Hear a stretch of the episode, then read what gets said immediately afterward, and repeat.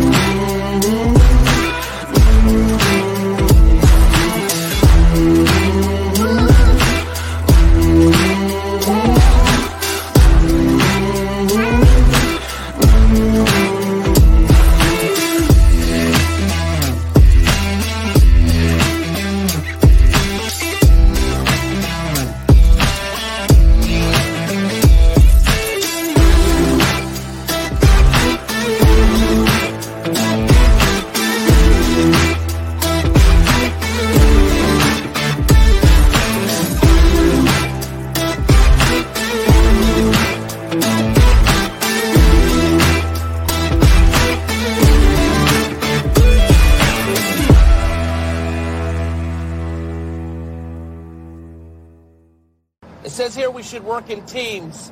Who wants to be my spotter? I don't think you should be doing too much gambling tonight, Alan. Gambling? Who said anything about gambling? It's not gambling when you know you're going to win. Hello, hello, hello, and welcome. Uh, these mics, man, they get me every time. I it's on when the video plays, and so I have my finger hovering, hovering, you know, station, video ending, me clicking unmute, and then what I fail to realize, of course, is that as soon as the video ends, I automatically get unmuted, and so I actually just muted myself. But this flawless week- plays, flawless plays. once again, you get to be entertained by my mishandling of the technological aspects of podcast hostery uh, because the big man, Tom Tipple, uh, as you saw in the opening today, is not with us. He is celebrating his 33rd birthday uh, with the lovely Aaron, friend of the podcast. And so that means it's a two man operation. It's me and Billy today. Uh, Billy, how are you doing? Why don't you tell the people how you're doing? Because in the midst of that intro, I went and got a beer and it was really fizzy randomly. And so I spilt all over my desk. And so you please vamp for 30 seconds while I wipe this up. Yeah, I uh, as president of the Allen Robinson fan club, uh, we're we're a very large organization. Um, I have to admit I'm not doing well. But after I spoke with some of the co-owners of the organization, I personally, as CEO, uh, we went with, to the president, the vice president, down the line a little bit to the higher pieces of the executive branch, um, and we finally came to terms to rebrand ourselves. Uh, it's a big moment for us. So um, keep an eye on the stock market for the the Allen Robinson fan club as we qu- begin this process to rebrand ourselves into the Taylor Heinicke Clubhouse. We're very excited. We're looking forward to uh, a happy rebranding, and uh, yeah, we're it's it's gonna we're gonna remain the Taylor Heinicke Clubhouse until Allen Robinson decides to uh, become Justin Fields' friend again. So. With that being said, I think I successfully vamped on that, and we're going to pass it back over to Jakob. Yeah, I'm back. I wiped out my spill. We're all good to go. I'm I'm sipping on a nice little Nonsuch petite saison. Uh, I'm back in I- the heartland of the country. I'm back in Winnipeg here for Thanksgiving, hence the wooden background replacing the white walls, uh, and enjoying the nice local brews. Maddie B in the chat. Uh, absolutely, we love that too. That's all to the big man upstairs, Tom, getting that done. And Cody is in the chat. Um, Yo, yo, speaking of the big man, the most yoked man in fantasy football, Cody Carpentier in the chat. What's up, Cody? Uh, look, we're gonna get into it today. It is uh Cody, look, man. we do things differently in Canada, my man. Uh, I forget. I'm with y'all, you, Cody. y'all Americans. I'm with you. Here's the difference, right? In America, uh, it's, We have you know, to give thanks much for. it's a warmer country, right? So, so Thanksgiving is known as like a fall type of, of situation, and in November in America, it kind of is fall. If we had Thanksgiving in November, that would be Christmas. That would be walking outside in the snow, uh, you know, hanging a Christmas tree, co- going down chimneys. For us to have Thanksgiving in the fall, it, it really has to be right now. So I don't know. Do you folks also a holiday weekend this weekend, or is, is this the only one that, that Canada gets to ourselves? Well, today is my sister's birthday, so I don't think that's a national holiday, is it? But but besides Unless your that- sister's like Christopher Columbus or something. yeah, and also Thomas's birthday, so uh, I'll That's be down true, here celebrating that. I'm the one who's far away from everyone else on this team, so I guess Tom Lee is technically on the other side of the, The the planet. He is about as far from us as you can be, but you know what? I, we'll we'll count it on the the the Full Tilt Friday show. I, I'm the farthest. Absolutely. All right. Here's what we're going to do today. We're going to start off. We're going to break down some of the most uh, recent news. And in this case, unfortunately, we have some very recent and very large news Yeah. uh, regarding Russell Wilson. And then we are going to just talk. Uh, our show is called Tier Jerkers here. We're going to just talk a little bit about, uh, you know, all the different uh, wide receivers, especially, but some running backs, some quarterbacks that have, have really, really changed their dynasty stock, either in a positive or negative direction. Uh, and, and ultimately, we're going to sort of talk through how we're handling these players and what kind of trades we're looking to do, especially philosophically. It's going to be a pretty free and open conversation. So, by all means, if you have any questions, make sure to hit us with those, and we will address every question that you have throughout the show. Just a reminder the comments seem to still be disabled on Twitter. So, make sure to head over to the YouTube where you see Cody and Matt right now if you got any questions for us. And yeah, man, spent four years in Grand Forks yeah, Grand Forks. That's that's what we in Winnipeg call a fun weekend vacation. Uh, we used to go down to Grand Forks so we could eat at uh, uh, exotic restaurants like Culver's, uh, and you know have have crazy American candy uh, and go go shopping at stores like Abercrombie and Fitch. You know, it was really really exciting when I was a ten year old. Whenever we'd head down to the Forks, so uh, I, I uh, love I the feel you. quiet. I love the quiet Culver's reference there.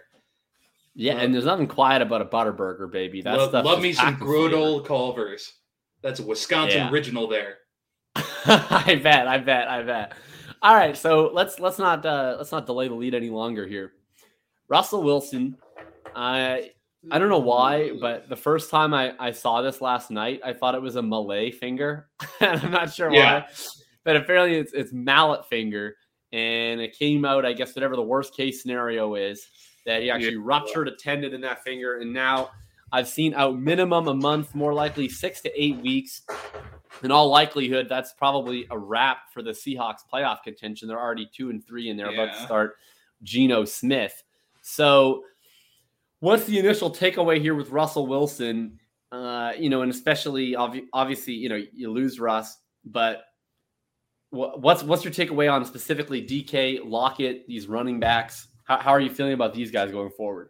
Yeah, first off, shout shout out Tom Lee for nailing that diagnosis immediately Yeah. in our group chat. Yeah, was it was- top of that. It was seriously impressive. Uh, but yeah, this is a death nail for just about every Seattle Seahawk. I mean, I want to say good for the run game in terms of fantasy aspect, but like even then, like Alex, Alex Collins is Alex Collins. Chris Carson was getting fed off of workload and team efficiency, and the fact that Yeah. the defenses had to play. They couldn't stack the box against Chris Carson because Russell Yeah. Wilson would throw a touchdown on any given play. Like this, this might No, just Car- be a death death nail for everyone on the Seahawks. all these guys have been a total luck box right Like- like, that and that's the problem and it's and we've just sort of accepted over time that it's a sustainable luck box but i mean this team plays so unfriendly fantasy like they're so Yeah. slow they're The- really really run heavy they're, they're just they just don't call the game smartly and we've put up with it because russ is so efficient that you know the way defense have to play him carson who has this kind of this gross role like his his role is really no different in terms of just raw touches to like a Zach Moss. He, he, gets, you know, usually like 13 to 15 carries a game and a couple of targets. And it's usually worked out because he scores so many touchdowns and because he's efficient, because Carson is very good in his own right. Uh, and, you know, that's especially so coupled with Russ. He's a guy I'm really, really worried about just yeah. because he's got this neck issue. Apparently, it's a chronic condition. You know, are they really going to put him out there week after week with a chronic neck condition in uh, what's yeah. looking like a lost season? I'm not so sure about that. If he is playing, you know, what's his workload going to be?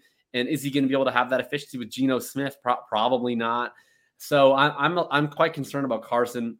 I mean, Lockett kind of similar. Like he's he's a guy yeah, who's been posting. Absolutely. I mean, I know that we've we've argued about what, how Lock how valuable Lockett is. You know, uh, in terms yeah. of how volatile is week to week, but season long, right? Like season long, he usually ends up as a fringe wide receiver one, but he's usually doing it on like 90 to 100 targets half the time. Yeah. Uh, you know, if he's seeing six targets a week from Geno Smith, and there's no real reason for me to think they're going to throw more, uh, that that's a big problem. I think yeah. DK maybe is slightly more immune just because his role is a little bit more normal, but still, I, I mean, I, I'm not feeling good about it. Like DK goes from a guy who has you know legitimate potential. He's drawing live to be the wide receiver one in any given week overall. To now, I mean, he's probably more of like a mid-range wide receiver two type. So yeah, it's uh that's it's it's really really a big bummer. Big bummer. Look at, you know. Yeah, looking at the at least Metcalf. Like if you have Metcalf and Dynasty, at least you're you're insulated, right? Because yeah, you have Metcalf absolutely. in Dynasty. I mean, I think you're fine no matter what because you know if, if you're if you just want to worry about the value aspect of it, I mean, obviously he's he's going to probably have Russ come back next year, or at the very least, even if even if Russ was to demand a trade or something, I mean, they're going to have someone better than Geno Smith. Uh, yeah, it's it's more damaging for Carson and for Lockett, where you really, if you're rostering them, you need their production in 2021. There's not going to be much of a trade market for them. If you're a contender with DK and you need to cash out of your DK now to get someone who's going to give you that wide receiver one production, you're going to have no shortage of takers. Yeah. But what what would you try to do if if, if you have uh, you know if you have Carson, if you have Lockett, and, and you're a contender? Is there anyone you would be trying to prioritize and trade market? Like maybe not for them, but that you think you could get cheap? Chris Carson terrifies me. Like I, I would try to get just about anything you could for him. Like so, I, I never want to put this on a human being. Um, Chris Carson seems like a good enough dude. He ha- posts amazing workout videos. Like those are ridiculous. But I like this is a very very sketchy situation with a chronic neck issue as a ground and pound running back, someone who was not known for you know, shooting around the field. Like he is terrifying. Lockett, Lockett's getting paid. Like Lockett is locked in there. So provided Russ doesn't opt to uh provided Russ doesn't try to hold out, like I mm-hmm. think you're gonna be totally fine to just throw Lockett on your bench and add someone else in. The problem is I don't think Geno is going to save Lockett like Geno isn't going to get those those one game, those one play fantasy weeks that Tyler Lockett yeah, yeah, kind exactly. of benefits from. On the upside, though, like if, there's any to be had, I mean, Geno Smith can potentially be played in Superflex. If you can go yeah. get him, he's a starting QB. I think he's a capable backup. Yeah, like I don't think he's you know, we look around the league and see all these amazing backup quarterbacks who, you know, could potentially start on a different team. But I, I don't think Geno is that. But I think Geno is he he's going to be serviceable. And yeah. while their offensive coordinator hasn't, you know, inspired me a whole lot, I think potentially this could feed into, you know, players like Gerald Everett or other players who are kind of coming out of that backfield, even like players like DeeJay yeah. Dallas potentially being used a little bit more. I think um, but I I think this is bad for everyone on Seattle. I mean, I think this is this is kind of like the Cowboys situation last year to me, where yeah. you know the the more reliant you are on efficiency and the further away you get from the ball, the more it hurts you, right? Like Am- Amari Cooper yeah. kind of went he went from like a low end wide receiver one to like a low end wide receiver two. I think that's kind of what Metcalf is looking at Whereas, yeah. you know, Lamb last year was more reliant on the big play. You know, more reliant on the team's passing efficiency, he really became unstartable for most of, of the rest of the year. I think that's where Lockett's going to go with maybe a couple Yeah. of big weeks intermittent. Whereas, you know, Gerald Everett, like Dalton Schultz was actually totally fine last year. I think Gerald Everett could catch a lot of those dump off passes. We saw Will Dissly immediately get a couple targets from Geno when he came into the game. And of course, we saw what happened with Zeke Elliott, right? Where he went from someone that was that was, you know, a, a potential top five running back to was really more of an RB two last year with Andy Yeah. Dalton because you're just never getting that efficiency. And you know, Carson, similar to Zeke, is not the guy who's going to get it with with explosive plays. Not going to get it with you know a ton of pass game usage. It's it's going to be a little bit reliant on the efficiency of the offense. So that's a bummer for sure. Uh, moving on the other injury news, we'll hit these a lot faster, but uh, Antonio that Gibson, stress fracture in his shin. Uh, it sounds like all indications are he is he's been playing through it and will continue to play through it. Uh, obviously, not what you want to hear. Where where are you at on Antonio Gibson? Um, and and do you think, you know, obviously, I think if you have him, you're you're probably starting him if he plays, unless you have quite a decent option. But from more of a long term dynasty lens, like is this someone that you're you're open to buying low on due to the injury scare, or is this someone you're you're willing to sell low on? Because certainly his market's not what it was a month ago. Yeah, I this situation is really weird to me because I think I'm in a situation where I'm completely open to both sides of the coin.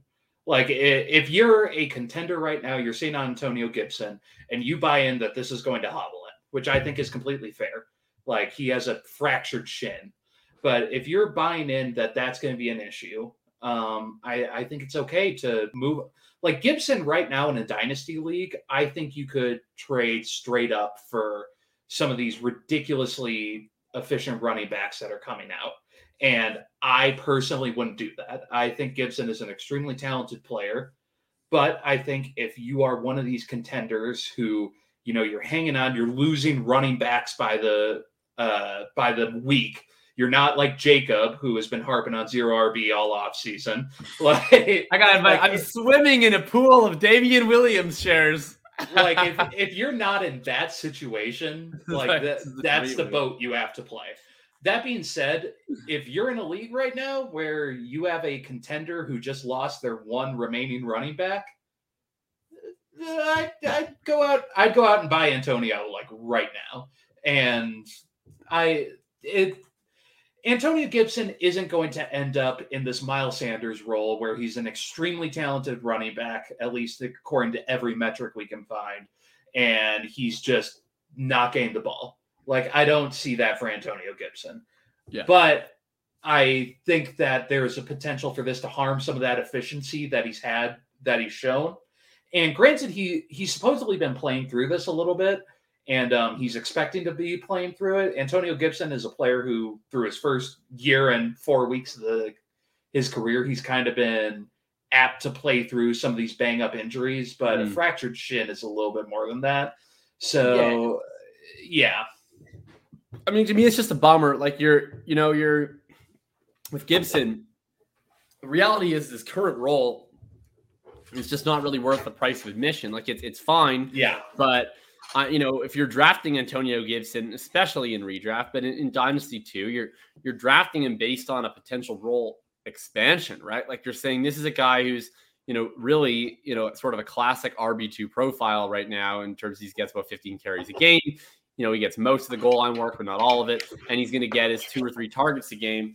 You know, that's a pretty replaceable line. That's that's sort of the baseline of what you're going to get with a lot of these guys that you can plug in off the waivers. The reason why you spend that capital on Gibson is because of the talent factor to make the most of his opportunities. You know, you see that in Buffalo, the Buffalo game. He has 17 fantasy points that week. He didn't get a whole lot of opportunities, but he makes that 73 yard screen pass. That's that's a play that most people just aren't going to make happen.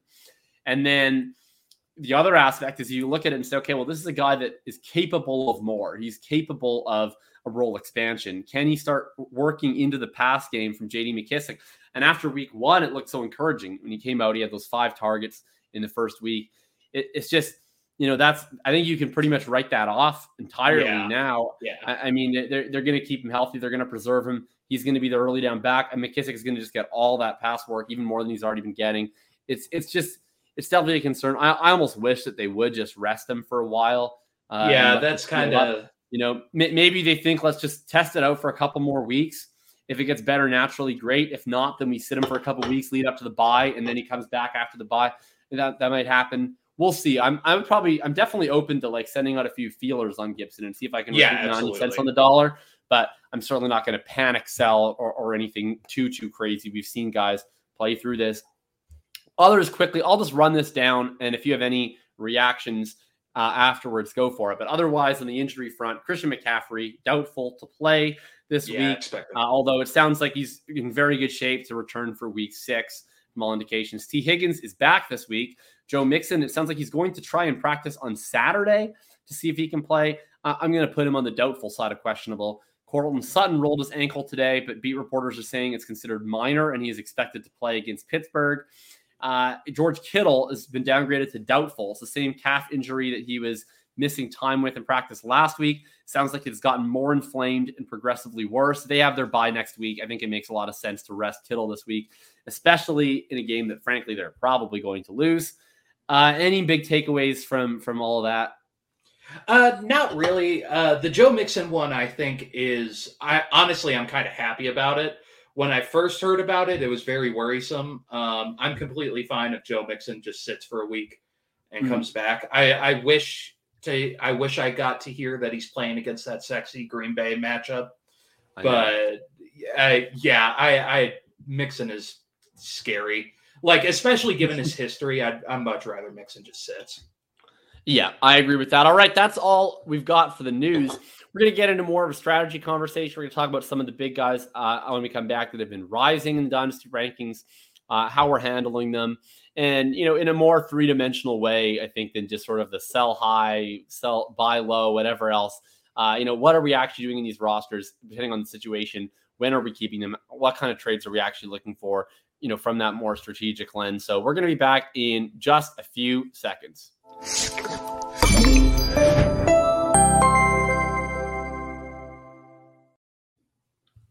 All few right. seconds, an adequate number. Yeah, that was a really quick one. I was not expecting that one to go that fast. So I, I wish that I wish that some of these were you know long enough to like go get a drink or go go do some things. All, all like all I can do is like quickly check Twitter, put my phone back down. That's pretty much the extent of it. Maybe Yeah. get a sip of beer. All right, who? Let's uh let's start with with uh this Ram situation actually because Wild uh, night. you know because it, it's fresh in all of our minds. You know, the story the first four weeks was a lot of Cooper Kupp talk. Cooper Kupp after three weeks, I believe, is the overall wide receiver one. Is he? Is he? I guess he's probably is still. No, I guess Tyreek Hill might have passed him. Anyway, he's been up there, and uh, and he goes in. He has a good week in his own right. I, I think he had seven catches for 92 yards on 10 targets. I want to say, yeah. uh, but he was overshadowed, of course, by Bob Trees, who had 14 targets, Bobber. 12 catches, 150 yards, and you know PFF immortalized this evening with a big photo of Van Jefferson. I love that. That was so good. uh, look, so early, you know, if we were doing this podcast three days ago, it would have been, oh my god, what are we going to do with Cop? Is he a wide receiver one in Dynasty? Or is Woods dust? Well, I think we can definitely say Woods is not dust. But No. what what are you doing now? Is if you're let's start on the Kupp side. Uh, you know, if are, you more inclined to believe that that the Cooper Kupp going forward is the Cooper Kupp that we've seen the last two weeks, which is more in line with that high end wide receiver two? Do you think it's the elite wide receiver one of the first three weeks, or somewhere in between? And how are you handling him right now? Yeah, I think it's kind of I I don't want to take the middleman and say it's kind of in the middle of those two points, but I think that's what it is. Um, if I had to lean one direction, I think I'd take that he's going to be that kind of wide receiver one upside play.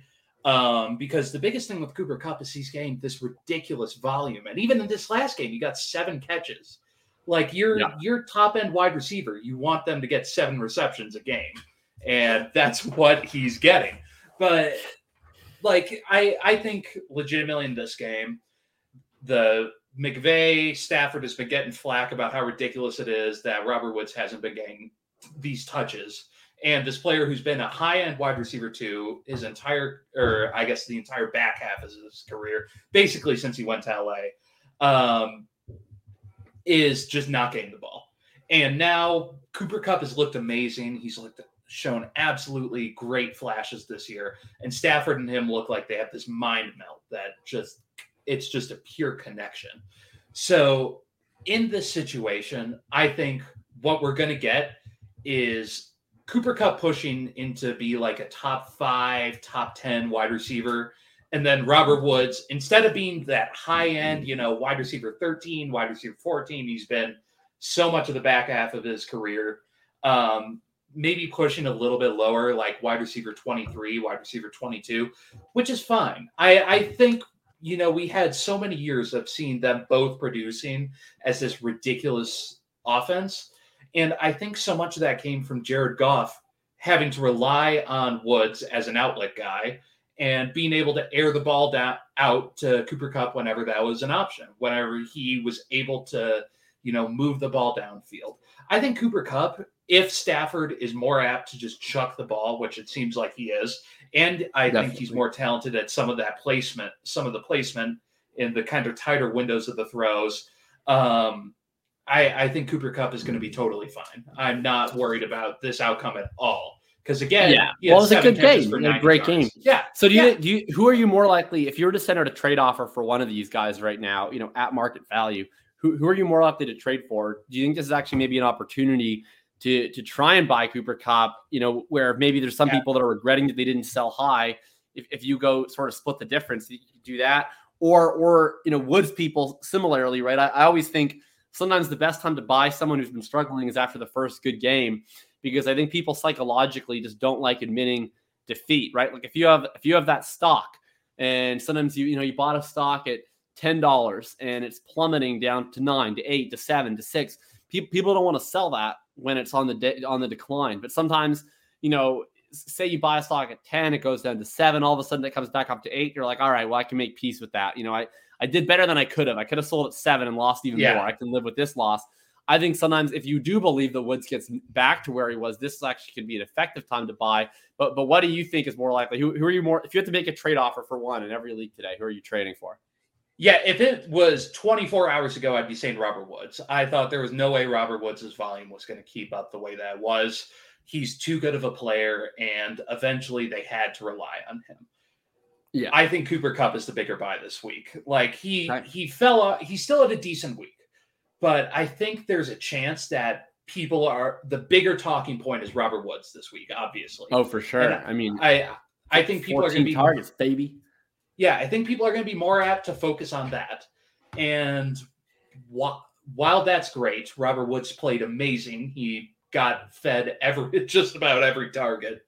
Like my favorite comment was Maddie, who is in our chat, just kept saying, "Feed the tree, feed the tree." exactly. But Cooper Kupp is the focal point of this offense, and without Cam Akers there, he's going to continue to be the focal point of that offense. But if I had to go out and buy right now, I think it has to be Cooper Kupp. They're similar ages, and Cooper Kupp just seems to have more of an upside to push to be that high end player while still maintaining a solid floor. His floor may be lower than Woods, I don't think that's the case anymore. Like I, I think no, I don't think so. He had, he had his worst target share the whole year this week. Yeah, and it was twenty six percent, which is higher than Woods is on the year, right? Like this that, is the only game Woods has had higher than that the whole year. He's been under that every other game. I, Kupp is Kupp remains yeah. the wide receiver one until further notice. You know, like this, everyone's going to have their wide receiver one get out targeted occasionally, right? Like you yeah. know, AJ Brown or that's probably a bad example because everybody's freaking that out about him. Uh, who's yeah, you know what? If D, DJ Moore could get out targeted by Robbie Anderson this week, but no one should be then re-questioning again if if Robbie Anderson's the one. Yeah. Just, that's just what happens sometimes, you know. Yeah. When uh, when Julio Jones when his when in his was in his prime, sometimes Austin Hooper got more targets. We didn't ask if Julio yeah. Jones wasn't an alpha anymore.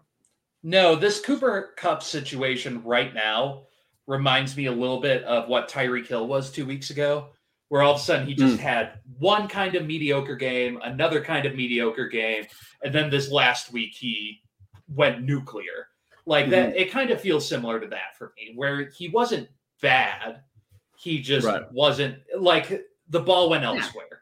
Ball went elsewhere. I think, I think that's what we're going to see with Cooper Kupp, and I think he's going to be fine moving forward. And he was fine let's, this week uh, too. Let's stay in LA uh, I want to talk about one running back in LA and then oh. another running back that's kind of in a similar situation. both of these guys for the first time, well, not for the first time in Henderson's case, but for the first week, we saw both of these guys see a workhorse role. Uh, Darrell Henderson, of course, we had a little injury scare last night, but other than that, Yeah. he continued the workhorse role that he's had whenever he has been the lead back. And then on the other side in Jacksonville, way back to the previous Thursday night, was James Robinson. Carlos Hyde was an inactive that week with the shoulder injury. He got all the touches. He crushed. He had the two touchdowns.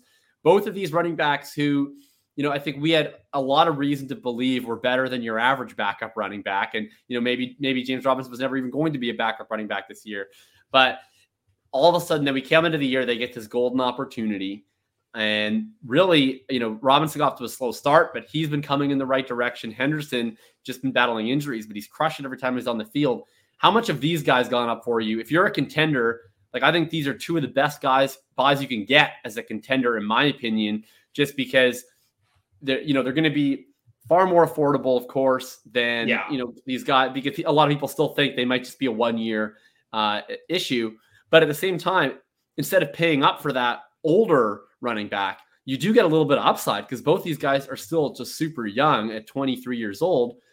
What do you think of Henderson? What do you think of Robinson? What what would you pay as a as a contender to add one of these guys right now? And, and what do you think the odds are that these guys really stick as dynasty fixtures beyond this year?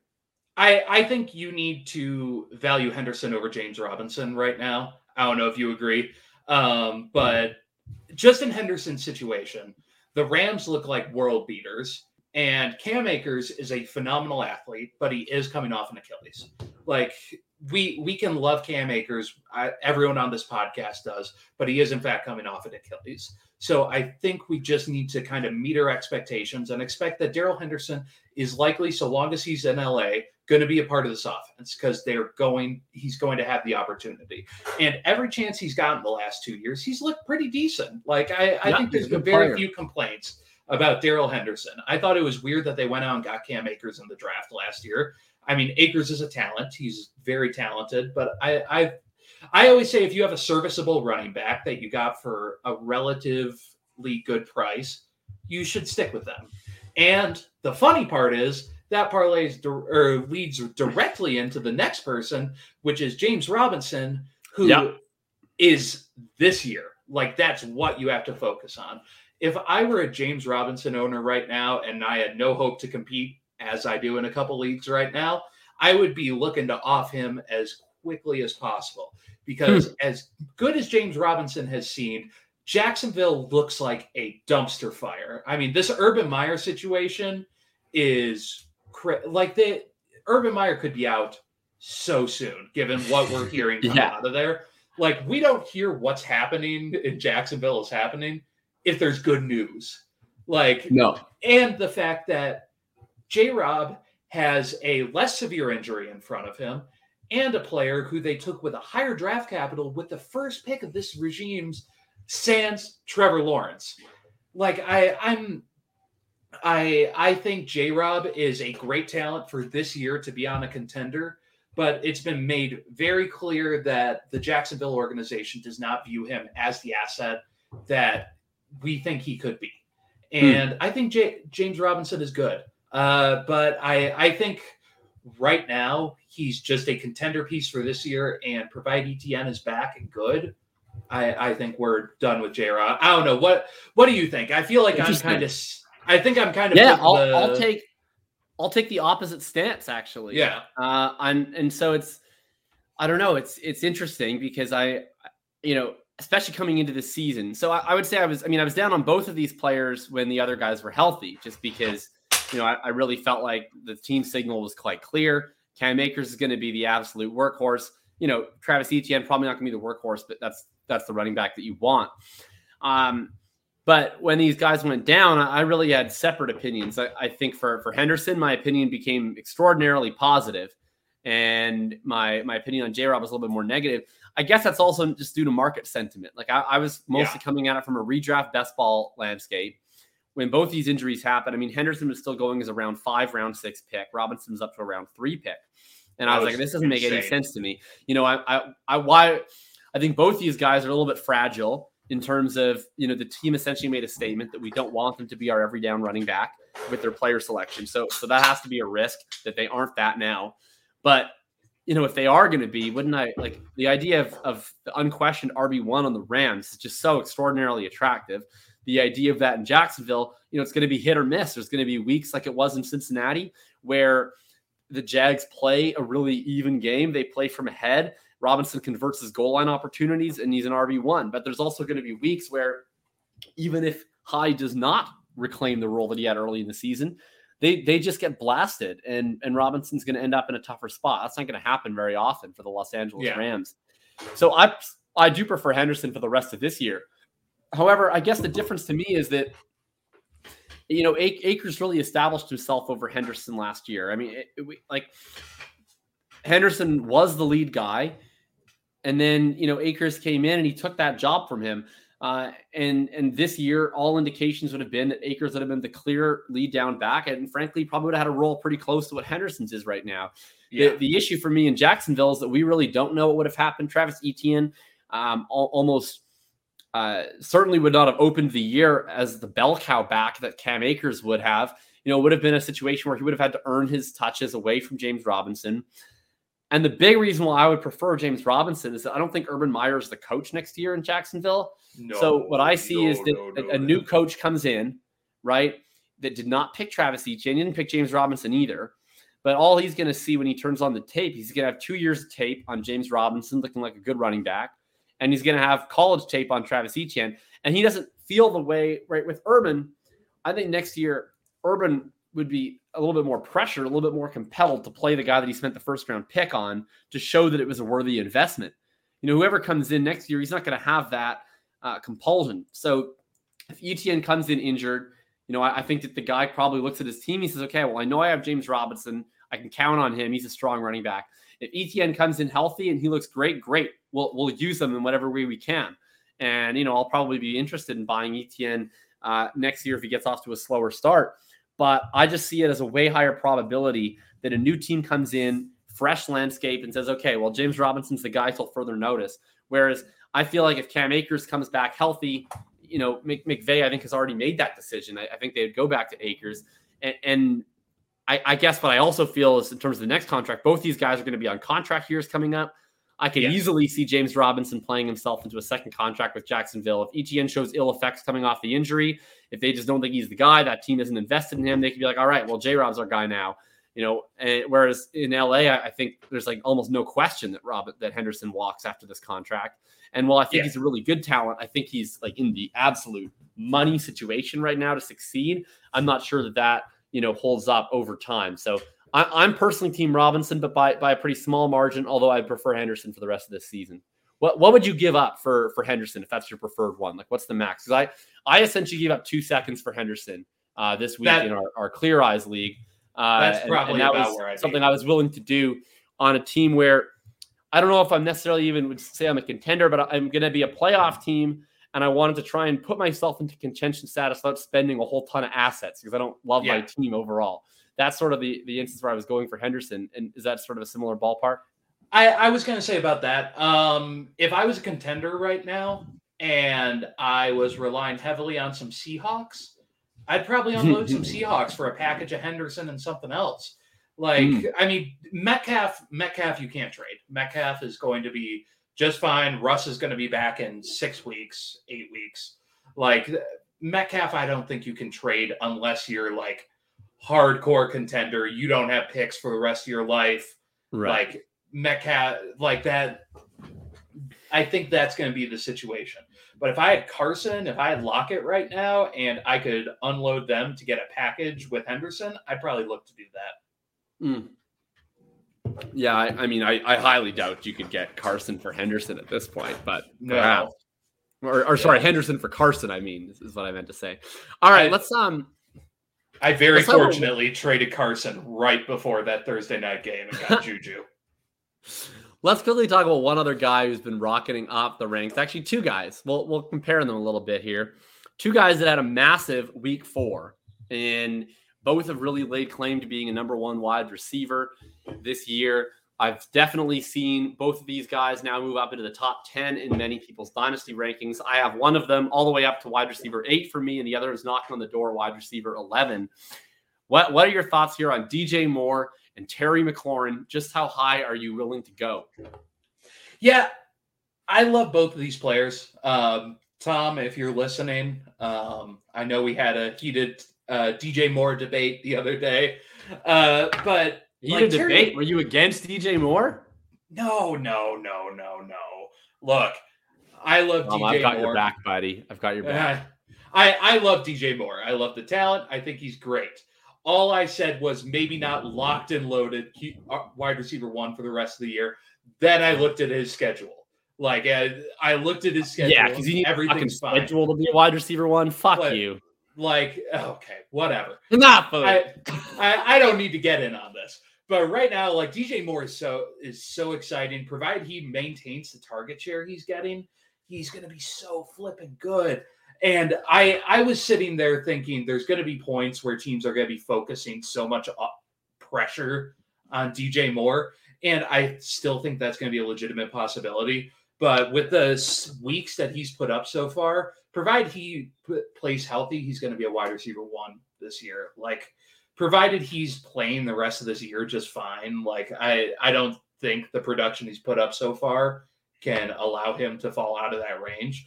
Terry McLaurin is my boy though. Like I I'm so excited about this. Jakob, I know you hate him because he's old. Um No, I, don't, I don't hate Terry McLaurin. This is like, yeah, McLaurin's one of those guys where, like, like I think I'm I'm sort of colored as anti McLaurin. I mean, I'm actually over market on McLaurin. Like, I have several dynasty shares of McLaurin. Yeah. It's just, it's just like he always goes in a range where there's just other guys that I'd rather take, and usually, usually it's DJ Moore. Uh, Yeah. I don't hate McLaurin. It's just, yeah, it's just hard for me to buy in fully when like the when when he's you know old as balls. But anyway, yeah. but um, M- McLaurin excites me a lot because now uh, the the whole week four narrative with McLaurin is a little bit rough because he caught a bomb touchdown at the end that should not have been thrown by Heinicke. And Yeah, it was a bit of a fail, Mary. He he caught it because he's a good wide receiver, Yeah. and the Falcons are bad. But like uh, Terry McLaurin is so flipping good. Like he, I I legitimately think he is one of the top talents in the league at wide receiver, and I think provided he either Heinicke continues to decide to feed him, which I see no no indication that that's slowing down. Like the Washington football team is going to have a good quarterback next year. Depend. It doesn't matter who it is. Like I think Heinicke is serviceable. I think Fitz is probably serviceable as well. Yeah. And it can only get better in that situation. Like the free agent market for or what what's going to be available for quarterbacks moving forward is going to be so good. And there's potential like Aaron Rodgers going on the market. I don't think they have the cap space to pick up Rodgers, but things are only going to get better for McLaurin, and he's established himself as a player who can who can take that target share and succeed with it. And right now, with the amount of money they're paying Curtis Samuel, I don't know as though they bring in another like stud wide receiver to line up. as a No, I mean, why should they? They're paying year. Samuel a bunch of money. They just drafted Dyami Brown. Like they're they paying Yeah. fuck. They're paying Logan Thomas a decent chunk of change. So No, Yeah. there's there's no reason to. So I I think in Dynasty, to DJ Moore is very young. Like that that's gonna be his aspect. That's gonna be really good for him. Sam Darnold looks like the second coming of Christ at this point. Like I, and, looks legitimately good. like it, it's Wow. weird. I Adam Gase can only do what what this like second resurrection. You, of needs to- Sam he shouldn't even is. get hired to coach high school football. at this point. No, not at all. Um, but like Sam Darnold, it, I don't think he's going to keep up this level of performance. But I, I think he's better than what we saw in New York. I said he was better than what we saw in New York the last couple of Yeah, years. and he's better than what So- Moore's ever had in Carolina. Exactly. So, all in all, I think these are two wide receivers who are on the rise, who should stay on the rise. I think Terry McLaurin can't keep up his production for this year, but moving forward, I mean, he's he's locked and loaded. Like I don't. Who'd, see who'd you rather have? Who'd you rather rather have rest of season? Who'd you rather have in dynasty? I rest of the season, I'd take DJ Moore, and Dynasty, I think I'd still take Terry. Like I, Oh I know. What? Jesus, I- that's like I know you- insane to me. I know so you insane. disagree. I just think the situation. But if you like Moore better rest of season, then why would you take the guy who's who's like two years older in Dynasty? because I don't think there's a chance. I I think legitimately Robbie's gone next year. Um, they they paid him and they paid him a ton, but like I I think he's I I think Carolina's wanting to move into this kind of defensive play that they've been looking at. I mean, right now they're in a situation where once Jaycee Horn's foot recovers, their cornerback core is Stephon Gilmore, CJ Henderson, and Jaycee Horn. Like that's And Donte insane. Jackson. And Donte Jackson, like that that's not like there's a situation right now where they don't they could take DJ Moore and Robbie Anderson and put them on the sidelines and just run with Christian McCaffrey and let let their defense handle the ball. Like they're going to be so good moving forward that I don't know as though they're going to need to rely on throwing the ball. And I think Terry McLaurin, like Terry McLaurin's situation, can only get better. I know we keep saying this every year. But that's but Like- you know who else plays for teams that don't want to throw the ball? Like DK Metcalf, AJ Brown, Yes, and, Justin and Jefferson. Exactly. Those are like the three, you know, top wide receivers in Dynasty. Why? do- So why why shouldn't Moore be in that conversation? Great, great. That's fine. Washington football team wants to throw the ball. Like that. That's why they brought in Fitz. They didn't bring in Fitz to like if they wanted a game manager, they could have went out and traded for Garoppolo. Okay, so They so could've- if they could throw the ball and if they had a quarterback, th- then he could then he could join like the Diggs range, which I- is still think- behind the other guys. I the if Terry McLaurin was two years younger, which he's not, But he's not fine. Blanche. He he's not. He's not. But like that that's the talent that we're looking at is pushing into that Diggs tier, into that Ja'Marr Chase tier, into those tiers. And I think it's completely fine. Like he's still 2 years younger than Diggs and No, he's not. He's like one. okay, 1 year younger I'm not than even. Diggs. I'm not even sure he's a one full year younger than Diggs. He's 26. Stefon Diggs is 28. No, he's 27. Mm. I'll gladly be wrong on right here. Okay, Stefon Stefon Diggs is 28 in November. Um, Okay, okay. So, anyway, like I I think the sky is the limit for Terry McLaurin, provided he is provided they get the quarterback that they want to get. And if that's Fitz coming back, if that's Taylor Heinicke and they're relying on him, like I I think Terry McLaurin has this touchdown upside on top of a strong wa- receiving yard possibility and ridiculous amounts of target share. And I just see that breaking better for him than I do for DJ Moore moving forward. DJ Moore, like this is a razor thin margin too.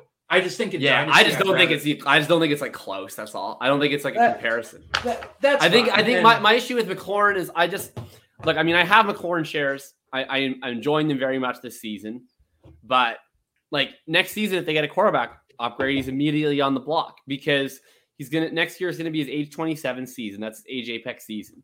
And my issue is he just has a glass ceiling value wise because right now he's in the second tier of right beneath the elites because he doesn't have everything perfect, right? He's he's not super super young, so you can't just project endlessly into the future. And then he's not Tyreek Hill, Stefon Diggs, Davante Adams level elite right now, week to week, and probably that not a lot of that is his fault. He doesn't have the quarterback situation for that to have that stability week to week. But he's not there right now. The issue is by the time that that comes about next year, next year's the see it year. Like, let's say he gets the great quarterback. Well, then we have to see it next year. So then we can put him in the elite tier. By the time we do that, he's 28, and then he's back down to where he is right now, which is that back end wide receiver two, you know, in the Hopkins zone, uh, or back in wide receiver one, because he's then older. I, I just don't see how his value gets higher than it does right now over the next two years, even if he ascends. And if he doesn't ascend, then his value dips, even if his production. So to me, he's more of a sell because I just want to get out ahead of it on wide receivers that are sort of nearing that apex. But I, I, you know, if he gets all the situation and everything, he could be a top five fantasy wide receiver for a given year. I think we've had a, a very lively, fun discussion on, on these wide receivers. Let's do our picks here quick and uh, and let's get Ah, out yes. of here. Uh, Billy, you are four and zero. When we come back, we're going to try and see if you can get to five and zero and zero uh, against us. And what's truly been an embarrassing display uh, for Tom and I. We will be uh, right back.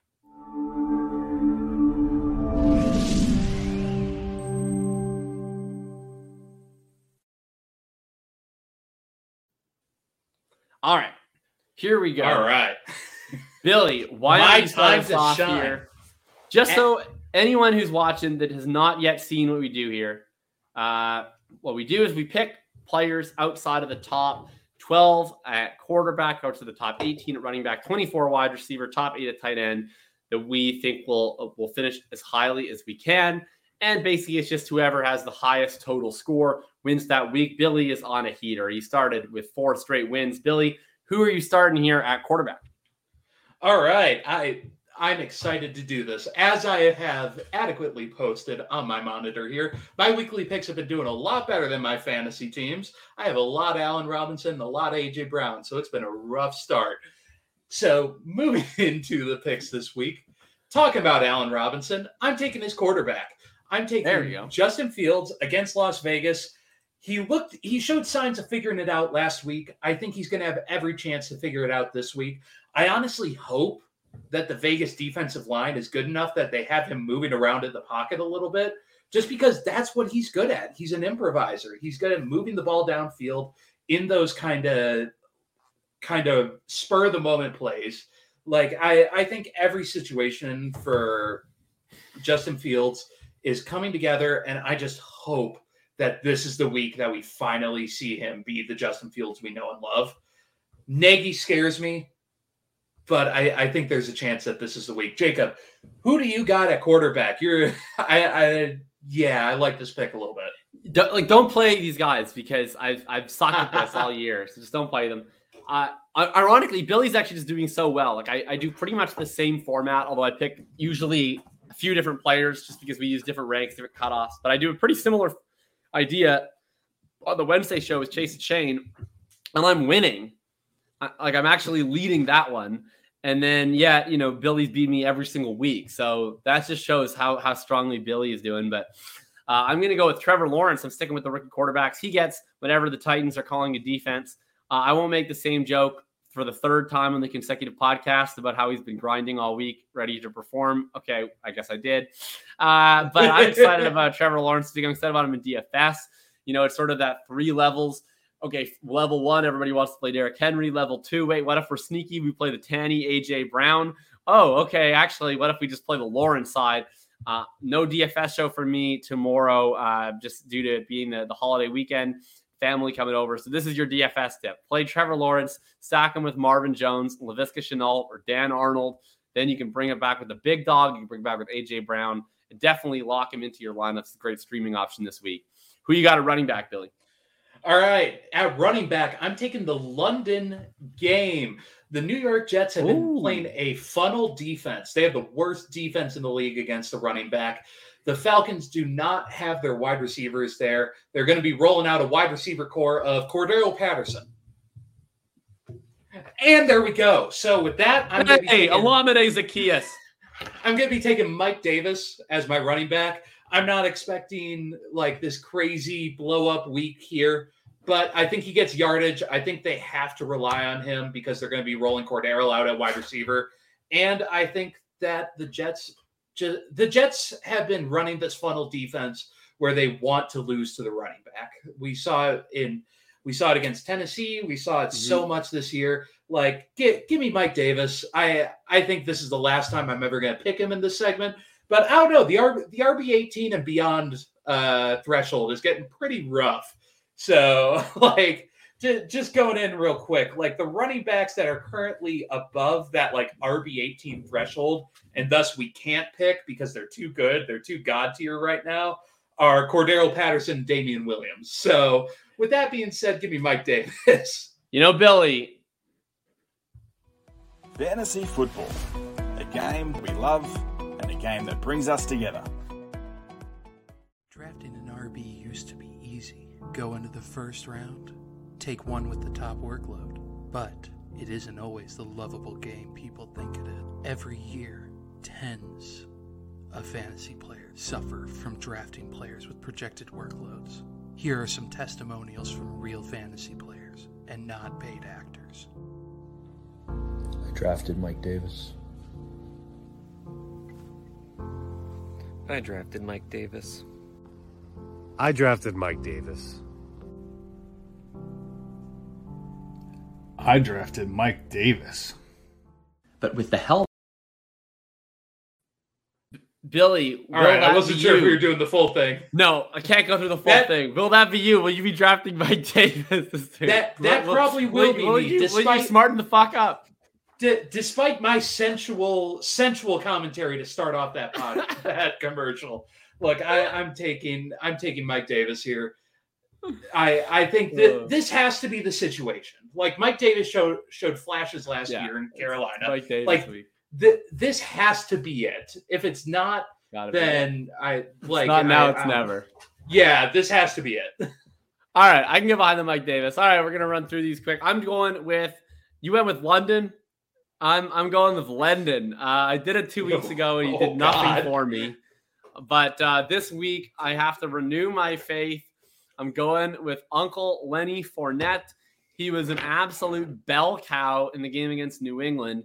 Gio is back this week, which is a slight concern, but I'm not that concerned because Gio has exclusively played in two minute situations and in trail situations. His only big game was when they got beat by 17 points against the Rams. Uh, I'm just going to tell you, they're not going to be down by 17 this week against the no. Dolphins. The Dolphins got absolute shit kicked by the Indianapolis Colts, who are dreadful. And uh, I expect the Bucs to win this one very, very comfortably. Ronald Jones has just not been good this year. He's made a bunch of mental mistakes as a pass blocker. He's been stepping out of bounds randomly. He's actually not creating any yards per touch either, which is usually something he's been good at. So they're going to let Lenny uh, run with this job for as long as he's able to keep it.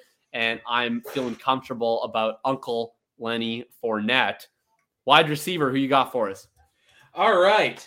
So I, I always like taking deep shots here. And right now, nope, not making that joke. Um, Cole Cole Beasley. I got Cole Beasley. Oh, here. the shot joke. I see. I see. Yeah. Uh, Cole Cole Beasley has been a player right now who's been performing well when he plays good teams. You know, week one Pittsburgh, and then uh, Washington. But you know, he hasn't been performing that well against you know teams like Miami, teams like Houston well, the good news is he's playing Kansas City this week. And I think Josh Allen's going to have to throw the ball a lot. And Cole Beasley has been a reliable wide receiver for him. So I'm looking at Cole Beasley getting the targeted a bunch in this game. I'm looking for him to finally get into the end zone. He hasn't scored yet this year. And I think in all every situation, I want pieces of this Chiefs Bills game. So give me Cole Beasley against the Chiefs in an exciting matchup. I love it. I love it. And uh, one of my top leagues, I uh, I just traded actually for Cole Beasley. I mean, he was a throw-in, but I am starting him. Uh, and, and, actually, I was on sharp angles, humble flex. I was on sharp angles this week with Rich Rebar, and we were doing our picks, and, and I had to end up going with Vin Beasel himself this week. I'm all in with the Cole Beasley selection. But this week, Billy, I guess you're no longer president of the fan club. You I'm moved on I'm to Taylor you. Heinicke, but I am taking over the Allen Robinson fan club ranks. We already saw one veteran wide receiver get up off the schneid and replant his tree as a wide receiver one. This week, it's time for the other one to join him. Allen Robinson bounce back week is coming. I'm going to be all over A Rob in DFS this week. Uh, if you uh, Oh, I pivot oh. off of Damien oh, okay. Williams. My Darnell Mooney definitely going to be getting some A Rob into my lineups, especially if I want to do any field stacks whatsoever. I'm excited for the bounce back week. Give me Allen Robinson. Now to you for the tight end. All right, I'm taking Dallas Goedert against Carolina. Dallas Goedert keeps getting picked in this segment, and every time yeah. he gets picked, he does well for me. When Jakob picks him, he does bad. When I do, he puts up 16.